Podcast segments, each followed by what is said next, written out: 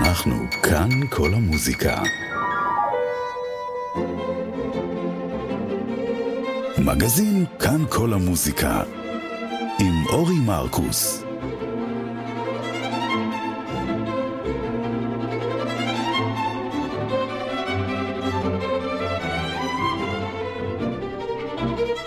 שלום לכם, מאזיני כאן כל המוזיקה. עוד שבוע חלף לו, ושוב אנחנו כאן עם המגזין השבועי שלנו, שסוקר את ענייני השעה במוזיקה הקלאסית. היום אנחנו נשוחח עם הפסנתרן ויקטור סטניסלבסקי על רסיטל שיערך במוצאי שבת בתל אביב, רסיטל המיוחד למוזיקה הרוסית, ובמרכזו המלחין סרגי רחמנינוב, שבקרוב מאוד ימלאו 150 שנים להולדתו ו-80 שנים למותו. נדבר גם עם הוויולן הבינלאומי גלעד קרני, המתגורר בציריך, על קונצרט משותף עם תזמורת צימפונט רעננה. ונציג אלבום חדש ומסקרן המשלב את באך, קורלי וקרלוס גרדל עם סשה ארגו ונעמי שמר. בין לבין נשמע כרגיל ככל שנספיק כמה מן הפינות שלנו. על הביצוע הטכני היום נועם ברלכיס, ואנחנו מתחילים.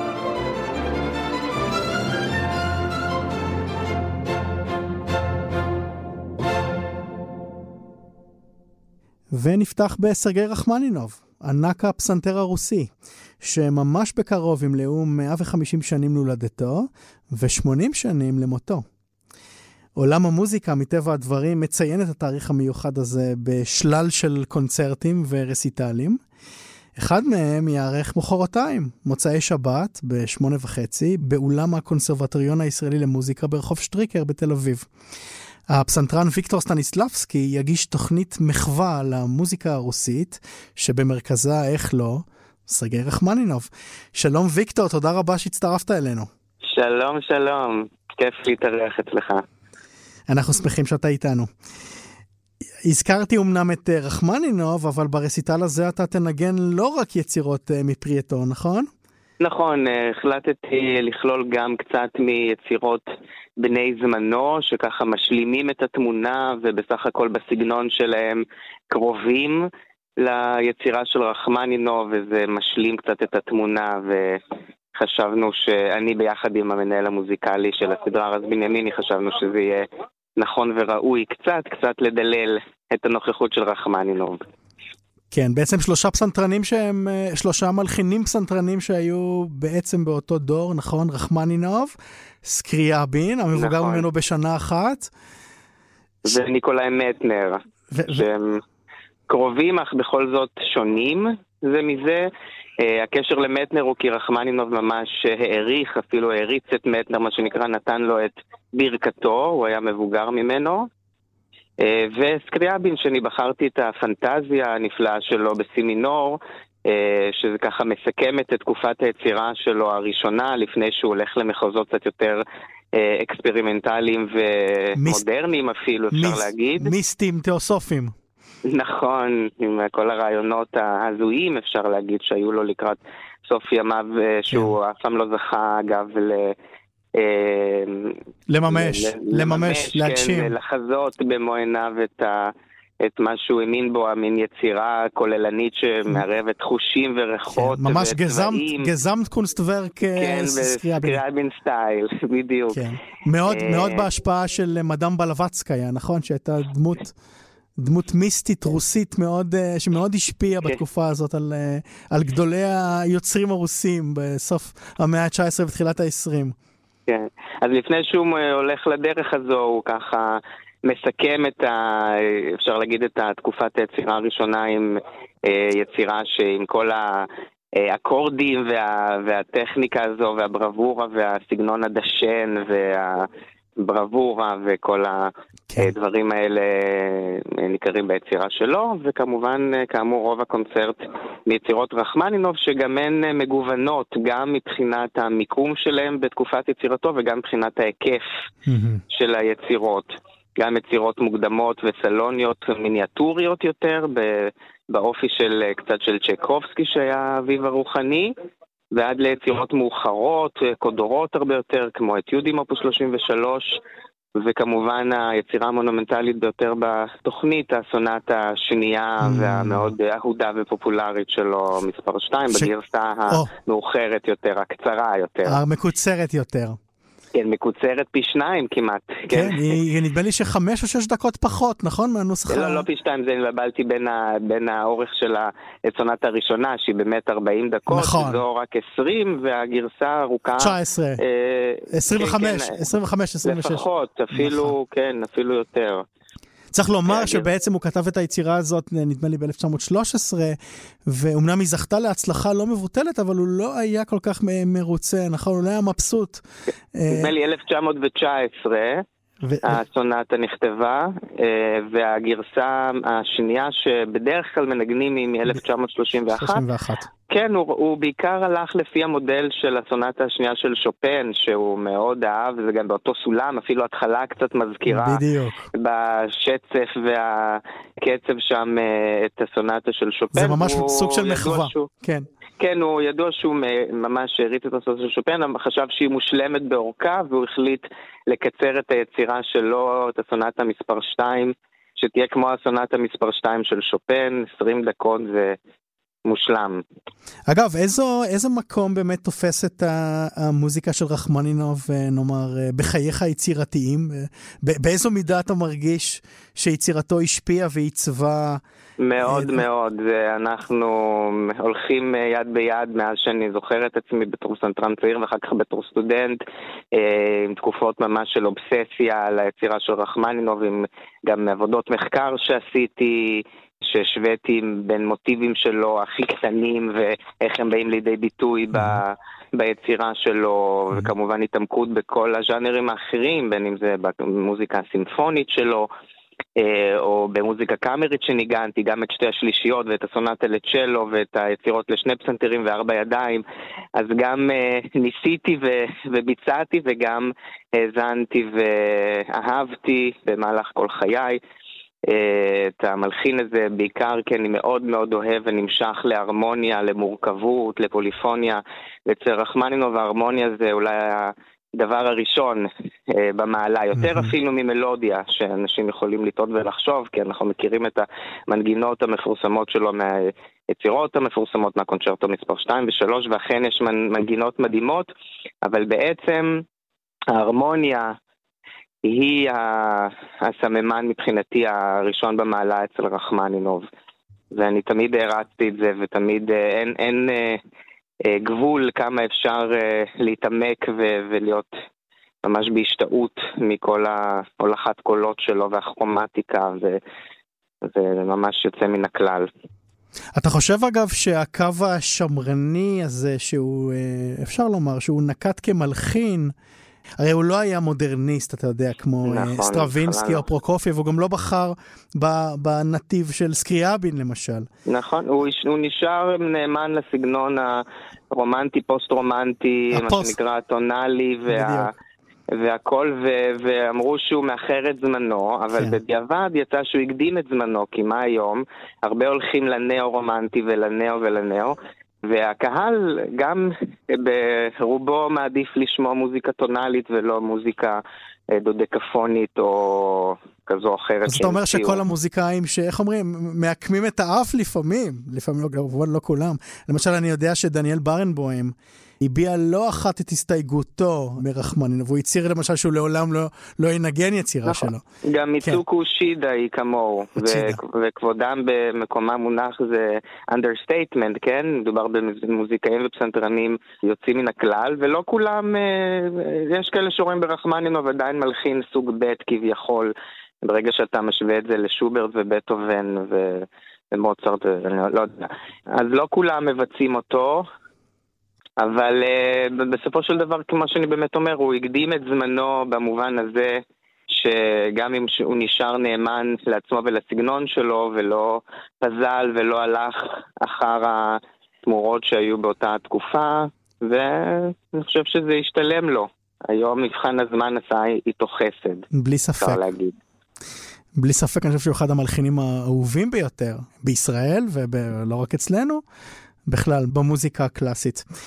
תמיד כששומעים את היצירות שלו ואת הקונצרטים מיצירותיו, זה תמיד אה, מרגש ו- ומגוון ווירטואוזי, ויש מפגן באמת של פסנתרנות בלתי רגילה שמנגנים ביצירות שלו, אין, אין ברירה פשוט. אנשים אוהבים את זה, אוהבים את השפע הזה, את ה... שזה דשן ומלא וממש נוגע מלב אל לב. כמו שבטהובן כתב בשער הפרטיטורה של המיסה סולמניס, בא מן הלב וחוזר אליו חזרה. כן. יפה. אז אה, מחרתיים, נכון? מוצ"ש אה, בשעה שמונה וחצי? כן, מוצ"ש ה-11 בפברואר בשמונה וחצי באודיטוריום אה, הקונסרבטוריון הישראלי למוזיקה. אני מאוד מתרגש, זה באמת מאורע וחגיגת יום הולדת משמעותית אצלנו בעולם וגם בתל אביב. 150 שנים להולדתו של סרגי רחמנינוב. כן. ויקטור סטניסלבסקי, אני רוצה מאוד להודות לך על השיחה הזאת. תודה לך. ואני מציע שנסיים בקטע בנגינתו של רחמנינוב, בהקלטה, שים לב, בת 94 שנים, משנת 1929, הקלטה שאני מאוד אוהב. אה, נשמע כמה צלילים מתוך קרנבל של רוברט שומן. אה, נהדר עוד שהוא מנגן יצירה של מישהו אחר. בדיוק, נתחיל אולי מהקיירינה ונמשיך עוד קצת משם. בחירה נפלאה. המון תודה לך.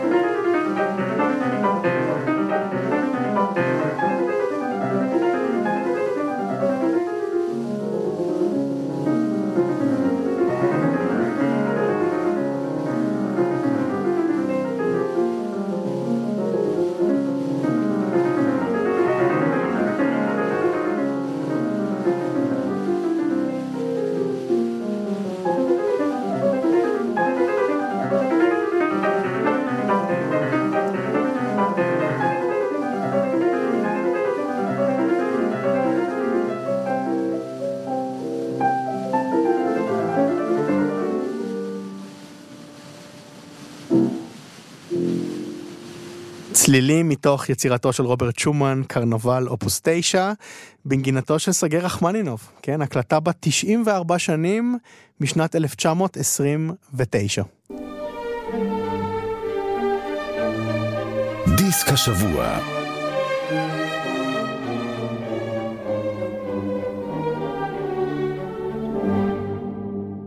וכעת הגיע זמנה של פינתו של עידו קרן. נחבא אל הכלים. עידו, בבקשה. ערב טוב אורי וערב טוב למאזינים. המעשייה מספרת שכשיוהאן סבסטיאן באך קיבל את המשרה הנחשקת של הקנטור של כנסיית תומאס הקדוש בלייפציג, נכתב בפרוטוקול מועצת העיר: ביקשנו לנו את הטוב ביותר, נאלצנו להסתפק בבינוני. הטוב ביותר היה גיאורג פיליפ טלמן, שבאותה עת אכן נחשב בחוגים רחבים כגדול מכולם, ובוודאי שיותר מבאך. לימים זוהרו של טלמן הוא עם משמעותית, בוודאי שביחס לבאך הגדול. אבל בעשורים האחרונים, וסביר להניח שלא מעט הודות לפעילותם הנמרצת של האותנטיסטים למיניהם, טלמן זוכה לעדנה מחודשת ובצדק רב. טלמן חי בין השנים 1681 ו-1767, כך שהוא מת בגיל 86. זקנה מופלגת במונחים של תקופתו, ובמהלך שנות חייו הרבות הספיק להלחין כמעט בכל סוגה אפשרית, ממוסיקה לכינור סולו ועד לאופרות באורך מלא ובערך כל מה שביניהן. מדובר במאות על גבי מאות של יצירות, שחלקן אף טרם זכה לביצוע חי בן זמננו, לא כל שכן להקלטה מסחרית. משכך, טלמן השאיר אחריו רפרטואר מגוון הרבה יותר מזה של באך. אבל אין מדובר באפיגון של יוהאן סבסטיאן הגדול. לטלמן שפה מוסיקלית אישית וייחודית לא, ומה שבולט בה בין השאר הוא המצאה מלודית שנדמת בלתי נדלית, כישרון תזמור נהדר, וחוש הומור שמזים לחלוטין את הטענה שהיקים הם טיפוסים יבשושיים ללא תקנה. ברור שלא כל מה שהלחינו בהכרח בגדר יצירת מופת, אבל בתוך שלל יצירותיו יש זכיות חמדה רבות בפרט, והרבה מאוד מוסיקה טובה ומהנה בכלל. לא אוכל כמובן לתת בפינה קצרה שכזו מושג ראוי במידה כלשהי אודות אה, מכלול יצירתו של טלמן. נתנחם אפוא במתאבן קצר. הפרק השני, אלגרו, מתוך הקונצ'רטו ברה מינור לאבוב, כלי קשת וקונטינואו, שהסימון הקטלוגי שלו במכלול יצירות טלמן הוא TWV 51.2 D1. ככה זה כשצריך לתת סימנים בכל עץ ועץ ביער האבות המוסיקלי שצימח לנו המלחין הזה. לכל מי שהיכרותו עם טלמן מסתכמת בקונצ'רטו הכפול במי מינור לחליל וחלילית, הנפלא כשלעצמו, ובסוויטה הנהדרת בלה מינור לחלילית וכלי קשת, וגם לכל שאר המאזינים, אני ממליץ בחום להיכנס ליער המוסיקלי שלו ולחגוג את השפע שיש לו להציע. את הקטע שנשמע מבצע ההרכב לסטג'יונה פרנקפורט, המנגן בכלי התקופה, בניסוחו של מיכאל שניידר. ההקלטה היא של חברת CPO. האזינו בהנאה.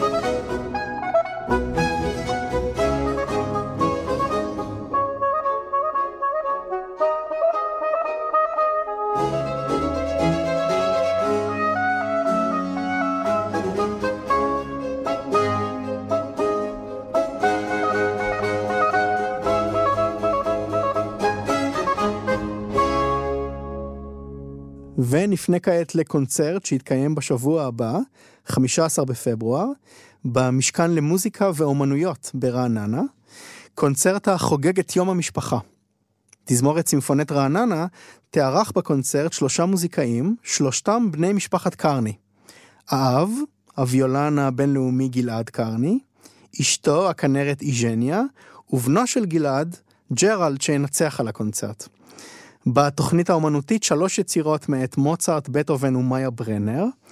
אנחנו שמחים מאוד לשוחח עם הוויולן גלעד קרני, שמשוחח איתנו מביתו שבציריך שווייץ. שלום גלעד. שלום אורי. ציפור לחשה לי שבעצם הכל התחיל אה, בפייסבוק, נכון? בשנת 2020. שם אתה הכרת כנרת מוכשרת אחת, ושמה יוג'יניה. נכון. וזהו, אתם נשואים כבר כמה, שנתיים? שלוש? האמת שמסיבת החתונה הייתה ביוני האחרון. מזל טוב. בציריך, תודה כן. רבה. אולי באמת תאמר לנו כמה מילים עליה, אני יודע שגם היא כנרת אה, ראשית, נכון? בתזמורת חשובה. כן. היא הייתה בכמה משרות של אה, מובילה, מה שנקרא קונצרט מייסטר, בצפון גרמניה ובקונסטנץ, ועכשיו אה, כשהיא עברה אליי והתחלנו לגור ביחד בציריך, אז היא גם זכתה במשרת uh, קונצרט מייסטר בתזמורת הקאמרית של פריבורג בשוויץ, mm-hmm. בצד הצרפתי, והיא משמשת גם כאסיסטנט קונצרט מייסטר בברן, שהיא uh, הבירה של שוויץ. אנחנו גרים ביחד בציריך, ומאוד מתרגשים uh, לקראת הקונצרט עם הבן שלי. זו תהיה פרמיירה משפחתית שלנו. כן, אני מבין שזו בעצם הופעתכם הראשונה ביחד מעל בימה אחת. נכון, האמת שהבן שלי ג'רלד התחיל בכינור ועבר לוויולה כמוני.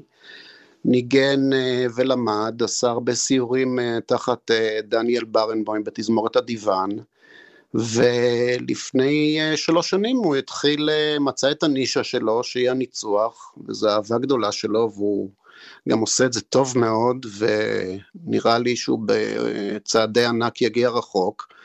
ו... מה שהתבטל עם הסימפוניית הרעננה בזמן הקורונה, היינו אמורים לעשות את זה, אבל הייתה בעיה להגיע.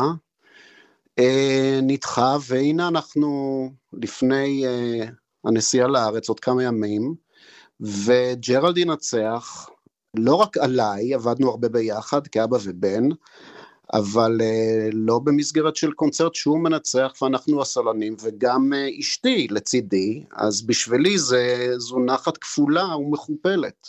כן, אני מבין שבקונצרט הזה אתם תשמיעו יצירה שנכתבה במיוחד בעבורכם. האמת שהתזמורת uh, ביקשה ממאיה שתלחין יצירה חדשה, והיינו איתה בקשר, לא נפגשנו אף פעם, ונתנו לה כמה רעיונות של אה, מוזיקות שאנחנו, כל מיני קטעים שאנחנו אוהבים, והיא יצרה על דעת עצמה יצירה, ומה שיפה שהיא קראה גם ליצירה נדרים. והקדישה אותה ליוז'ניה ולי לקראת, אה, לאחר החתונה שלנו. בנוסף גם נעשה את הסימפוניה הקונצ'רטנטית לכינור וויולה, אהובה מאוד של מוצרט. אהובה מאוד של מוצרט, ובסוף אה, ג'רלד יקנח עם הסימפוניה מספר 7 של בטהובן. גלעד קרני, ברשותך אני אזכיר אה, בקצרה כמה תחנות אה, בולטות למען המאזינים שלנו שאולי פחות מכירים אותך. בולטות בדרכך המקצועית. את החינוך המוזיקלי שלך אתה ספגת בתיכון תלמה ילין, נכון? נכון. והיית גם תלמידם של חיים טאוב וגד לברטוב. נכון. אחר כך אתה זכית בתחרות הבינלאומית לוויולה, יוקרתית מאוד, על שם לאונל טרטיס. כן. הוויולן הבריטי הגדול. ואחר כך אתה ייסדת, או לפחות היית בן מייסדיה של רביעיית הוברמן. נכון. וגם הייתי בזמנו, בשנת 92, אה, נשאתי את התואר של אה, צעיר אה, נגני התזמורת הפילהרמונית של ניו יורק, כן. בדיוק רציתי להגיע לזה. היית בניו יורק ואחר כך אה, עברת להיות נגן ראשי באופרה הגרמנית של ברלין ובתזמורת הסימפונית של במברג, שהיא אחת התזמורות הטובות בגרמניה. כן. ואז אה, הגעת למקום שבו אתה נמצא כיום. ואני היום ויולן ראשי בטון הלה של ציריך, בניצוחו של פאבו ירווי. כן, כבר 20 שנה אתה שם. כמעט 20 שנה, כן. כמעט 20 שנה, ובעצם מי שהכניס אותך לשם היה דיוויד זינמן, נכון? כן, את האודיציה עשיתי בשנת 2004, ודייוויד, כמובן, אה, זה היה פרוצס של אה, אודיציה, והוא היה אז השף, והיה לנו גם, הייתה לנו מערכת יחסים טובה מאוד, אישית, והיה ממש תענוג. גלעד קרני, אני מניח שלפתח קריירה עצמאית של ויולן סולן, המנגן קונצ'רטי לוויולה עם תזמורות מובילות, היא משימה מסובכת למדי, בעיקר בשל הרפרטואר הרזה של הוויולה. זו בעצם הסיבה שגלגלה אותך להיות נגן ראשי בתזמורת מובילה מעבר לים? איפשהו קרץ לי תמיד להיות uh, ויולן ראשי ולנסות את דרכי גם בתחרויות וכסולן, אבל לוויולה זה מאוד מאוד קשה uh, להגיע לרמה של סולנות. כמובן אני עוסק בזה מדי פעם או כשיש, uh, כשניתנת האפשרות. כמובן הרבה מוזיקה קאמרית, אני ממשפחה מוזיקלית, דודתי המנוחה הייתה זמרת הסופרן גילה ירון למשל. ודאי. ו... ואיכשהו הגעתי ל... למצב שנפגשתי עם זובין מטה, אה, עוד כשהייתי חייל, הוא היה בזמנו אז המנצח הראשי של הפילמונט ניו יורק, ואמרתי לו שאני רוצה לצאת קצת אה, לעולם, לנסות ללמוד בקרטיס או בג'וליארד או במנהטן סקול בניו יורק, והוא אמר למה שלא תישאר פה בפילהרמונית הישראלית ותהיה נגן ראשי. אז אני אמרתי לו, וזה היה גם אייזק שטרן אז, כשניגנתי איתו ביום הולדת ה-70 שלו, עם יפים ברונפמן, אה, חמישייה של ברמס. זה היה בשנת 1990. אה, כן, ואני אמרתי לו, אייזק, האמת אמר לי, למה שלא תישאר פה? ראיתי שהוא דיבר עם זוביאן על זה קצת לפני, קלטתי משהו, ואני אמרתי, מאסטרו, נראה לי שבגיל כזה צעיר לשבת כוויולן ראשון בתזמורת כזו גדולה ומכובדת, זה יהיה קצת כבד עליי, ואולי יאכלו אותי כמה זאבים. אני רוצה קצת לצאת לעולם. אז הוא שם את הידיים על הכתפיים ואמר, בויצ'יק, you have a good head on your shoulder. המממ. וזובין אמר לי, אם אתה מרגיש שאתה אה, מוביל מלידה, אני אתן לך את הכתובת של הלינקולן סנטר בפילהרמונית של ניו יורק, ואמרתי לו, ככה אני מרגיש, וכך היה. ויצאתי, ועשיתי אודיציה לא רשמית, הגעתי ממש אחרי עשרה ימים של הסקאדים שנפלו על תל אביב, ניסיתי בין מסכה ל... לעבודה לוויולה להתאמן בלחץ, והגעתי לניו יורק, והכרתי שם את הבובן הראשי, שהמן האב האמריקאי שלי, שפגשתי בפסטיבל בגרמניה בהנחיית אה, חיים טאוב, זה היה ג'וזף רובינסון, והוא ממש לקח אותי לביתו, ואירח אותי, ונהייתי בן בית שם עם המשפחה, עד היום אנחנו בקשר, וגם עד היום אני בקשר אה, עם הגורו, האב הרוחני שלי, חיים טאוב, שבעצם בן 97 כבר, ואני רואה אותו כל קיץ כשאנחנו מלמדים ביחד בקשת אילון.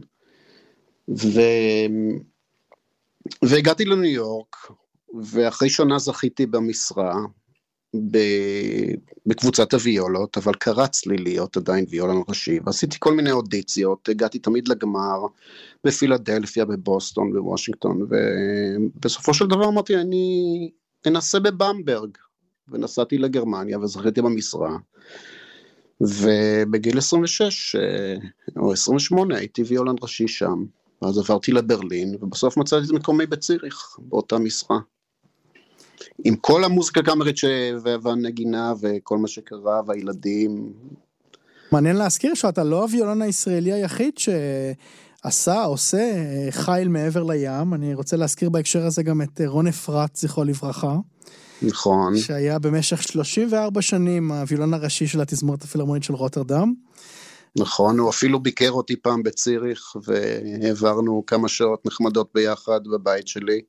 כן. וכמובן לא. עוד קולגה וחבר, עמיחי גרוס, בדיוק. שהוא הוויולן הראשי בברלין. נכון. שהיה חבר ברביעיית ירושלים קודם כל.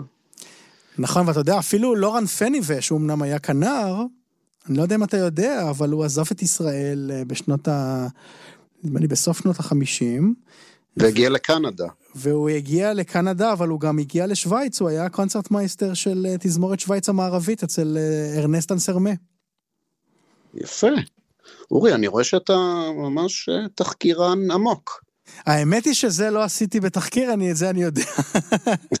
יפה מאוד. את זה אני יודע. גלעד קרני, אני רוצה מאוד להודות לך על השיחה הזאת, ובהצלחה אה, בקונצרט שאני מבין שייערך אה, מתי? ב-15 ו-16 בפברואר. ברעננה, נכון? באולם של הסימפ... כן, במשכן האומנויות. משכן האומנויות ברעננה, תזמורת סימפונט רעננה. כן. ובאיזו יצירה אתה מציע שנקנח? מכיוון שזה גם uh, שבוע המשפחה וולנטיין, ואני גם עם אשתי וגם עם הבן שלי ומלא נחת, אז אני לא רואה משהו יותר טוב מהרומנסה הנפלאה של ברוך לוויולה ותזמורת.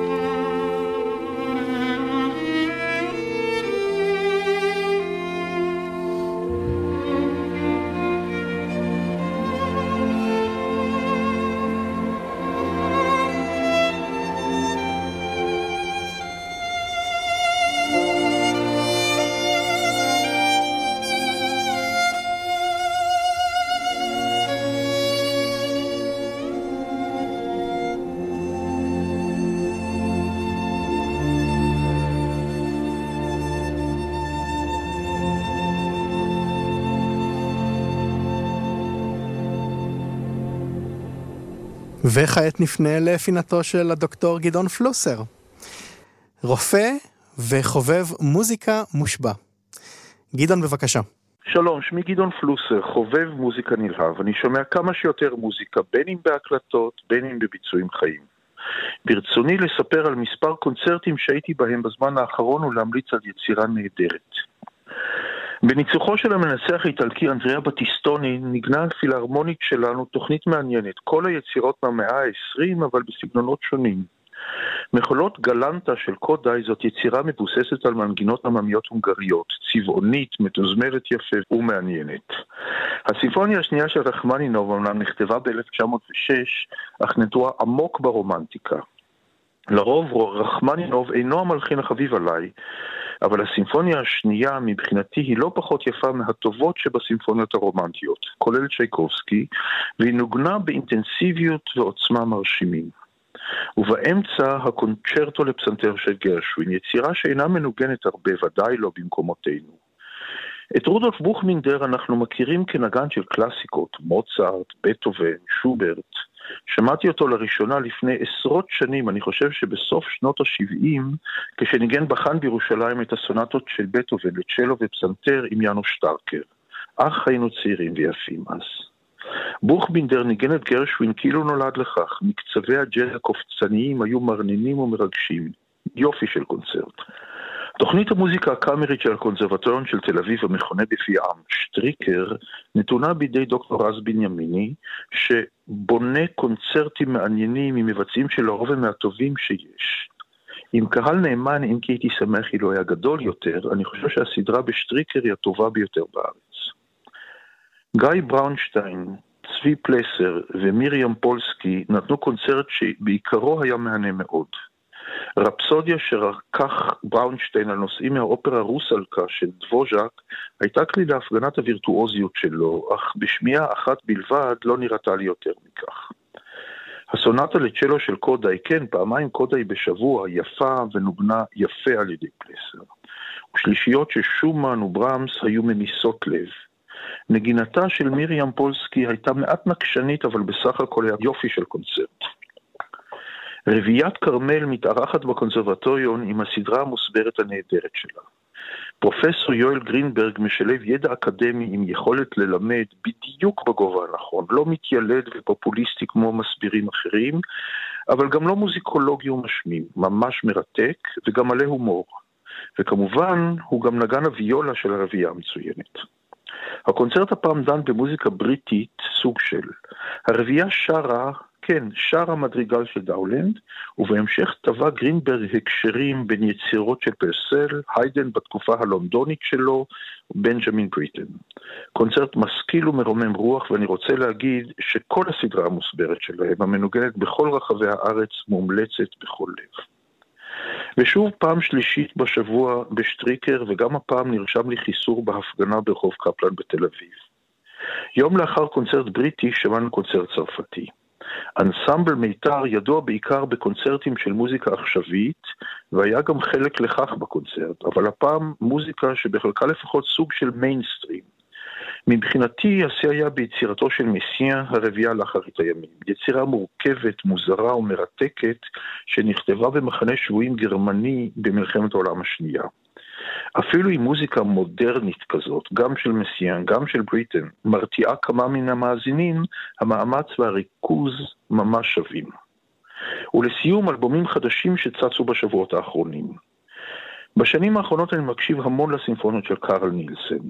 מלחין דני של תחילת המאה ה-20, שיצירותיו כובשות ורלוונטיות.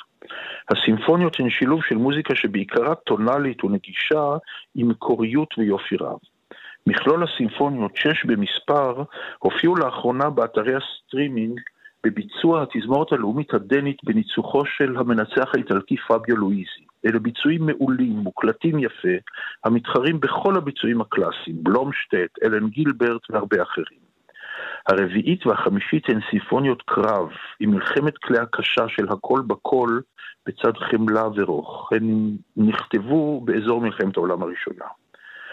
לפני מספר שנים ניצח אלן גילברט על הסימפוניה השלישית של נילסן עם הפילהרמונית שלנו. מראיין שאל אותו למה דווקא הסימפוניה הזאת. הוא צחק ואמר כי זו סימפוניה מצוינת. באמת זו סימפוניה נהדרת.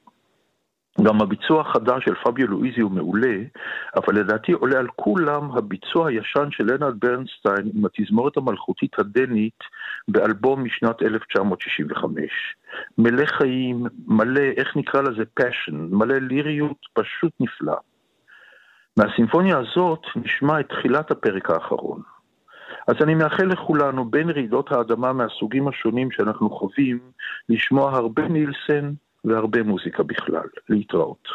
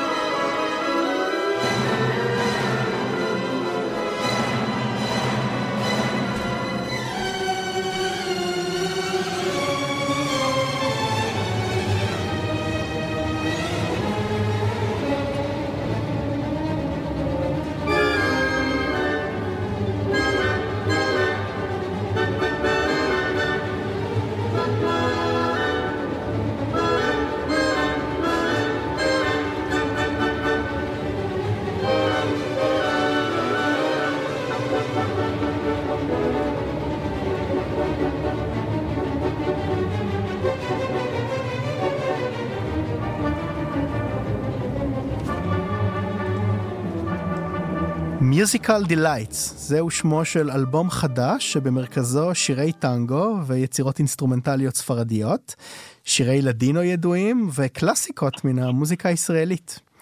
נגנית החליליות ענבר סולומון מחכבת באלבום הזה, והנה היא איתנו כעת על הקו. שלום ענבר. היי, מה נשמע?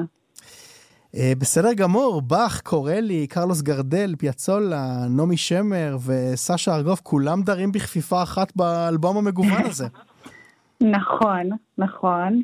זה בעצם uh, תוכנית, uh, זה נולד מתוך מספר קונצרטים שעשינו ברחבי הארץ בשנים האחרונות בהצלחה גדולה, וזה באמת איזשהו אוסף כזה של...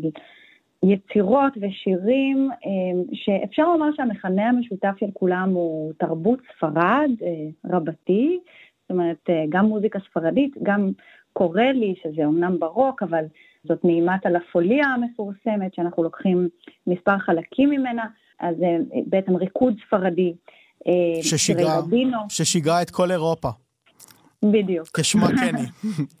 בדיוק, נכון. זה באמת ככה ממש, אה, כל מה שיש לו איזושהי, בעצם איזושהי נגיעה אה, לתרבות ספרדית, אה, לצד הקלאסיקות הישראליות באמת, שאדון עולם, חורשת האקליפטוס, דברים ככה נורא מוכרים, שכשמם, כן, הם, הם באמת כבר קלאסיקות, אני חושבת. כן, והאלבום הזה, אני מבין, ילווה גם בקונצרטים חיים, נכון? נכון, נכון. אז אה, הקונצרט הראשון שלנו הוא ביום שלישי הקרוב, ה-14 לפברואר, בשעה שמונה בערב, בסטודיו אנט בתל אביב, והקונצרט השני בקיבוץ גזית בצפון, ביום חמישי, עוד שבועיים, ה-23 לפברואר, בשמונה וחצי בערב. אמרת אנחנו, אבל uh, למי הכוונה? אני יודע שאת לא uh, מופיעה לבד, נכון? נכון, נכון. אז טוב, אז קודם כל הזמרת שלנו, סיוון רותם, זמרת הסופרן הבינלאומית, והגיטריסט שלנו, שהוא גם כתב למעשה את כל העיבודים, עודד שוב, שאנחנו בעצם חברנו שלושתנו להרכב לפני מספר שנים. ענבר, האלבום הזה יהיה זמין גם בסטרימינג וגם ממש כדיסק ממשי? כן, אז אנחנו אולי ככה מאחרוני המוזיקאים שעדיין מדפיסים אה, פה ושם דיסקים, אבל אה, אנחנו רואים שכן יש לזה ביקוש, וזה בכל זאת חוויה אחרת, אה, להחזיק משהו ממשי, אז כן, אז בעצם הדיסק הוא הדבר שאנחנו ככה חונכים ממש בקונצרטים הקרובים, אבל כמובן זה יעלה בכל אמצעי הסטרימינג המודרניים. יופי, אז עם איזה קטע מוזיקלי היית מציעה שניפרד? אז זה קטע שהוא באמת ככה מייצג אולי אה, כמה ממשקים, אבל אה, הוא מתוך כל הגורמים בקונצרט הזה הוא שייך לענף הלדינו, וזה אה, הקטע אברהם אבינו, שיר הלדינו המוכר, אברהם אבינו, בעיבוד מיוחד של עודד שוב, עם אה, סיון רותם, עודד שוב ואני. ענבר סולומון, אני מאוד מודה לך על השיחה הזאת ובהצלחה. תודה רבה, תודה רבה.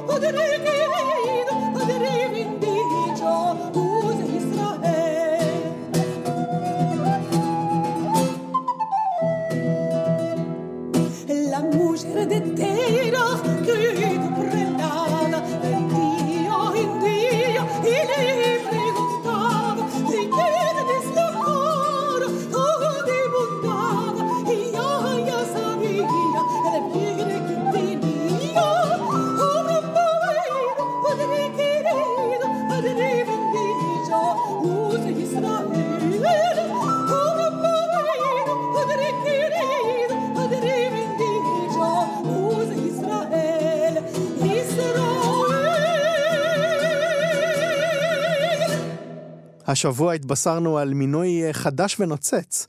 המנצח גוסטבו דודמל, גאוות ונצואלה, התמנה למנהלה המוזיקלי של התזמורת הפילהרמונית של ניו יורק. המינוי ייכנס לתוקף בעוד כשנתיים וחצי, אז יעזוב דודמל את תפקידו בתזמורת הפילהרמונית של לוס אנג'לס, שבראשה הוא עומד מאז שנת 2009. דודמל הכריזמטי ואהוב הקהל יירש בתפקיד המכובד מנצחים ידועי שם כלאופולד סטקובסקי, ארתורו טוסקניני, ג'ון ברבירולי, פייר בולז, זובין מטה ואחד אה, לנארד ברנסטיין.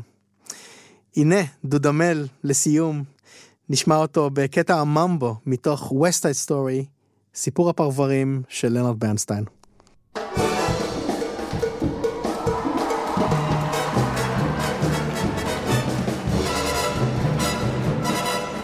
ובזאת אנחנו נסיים. תודה רבה שהאזנתם לנו. אני אורי מרקוס ונועם ברלכיס, איש הביצוע הטכני הנאמן. תודה רבה לכם, אנחנו ניפגש בשבוע הבא.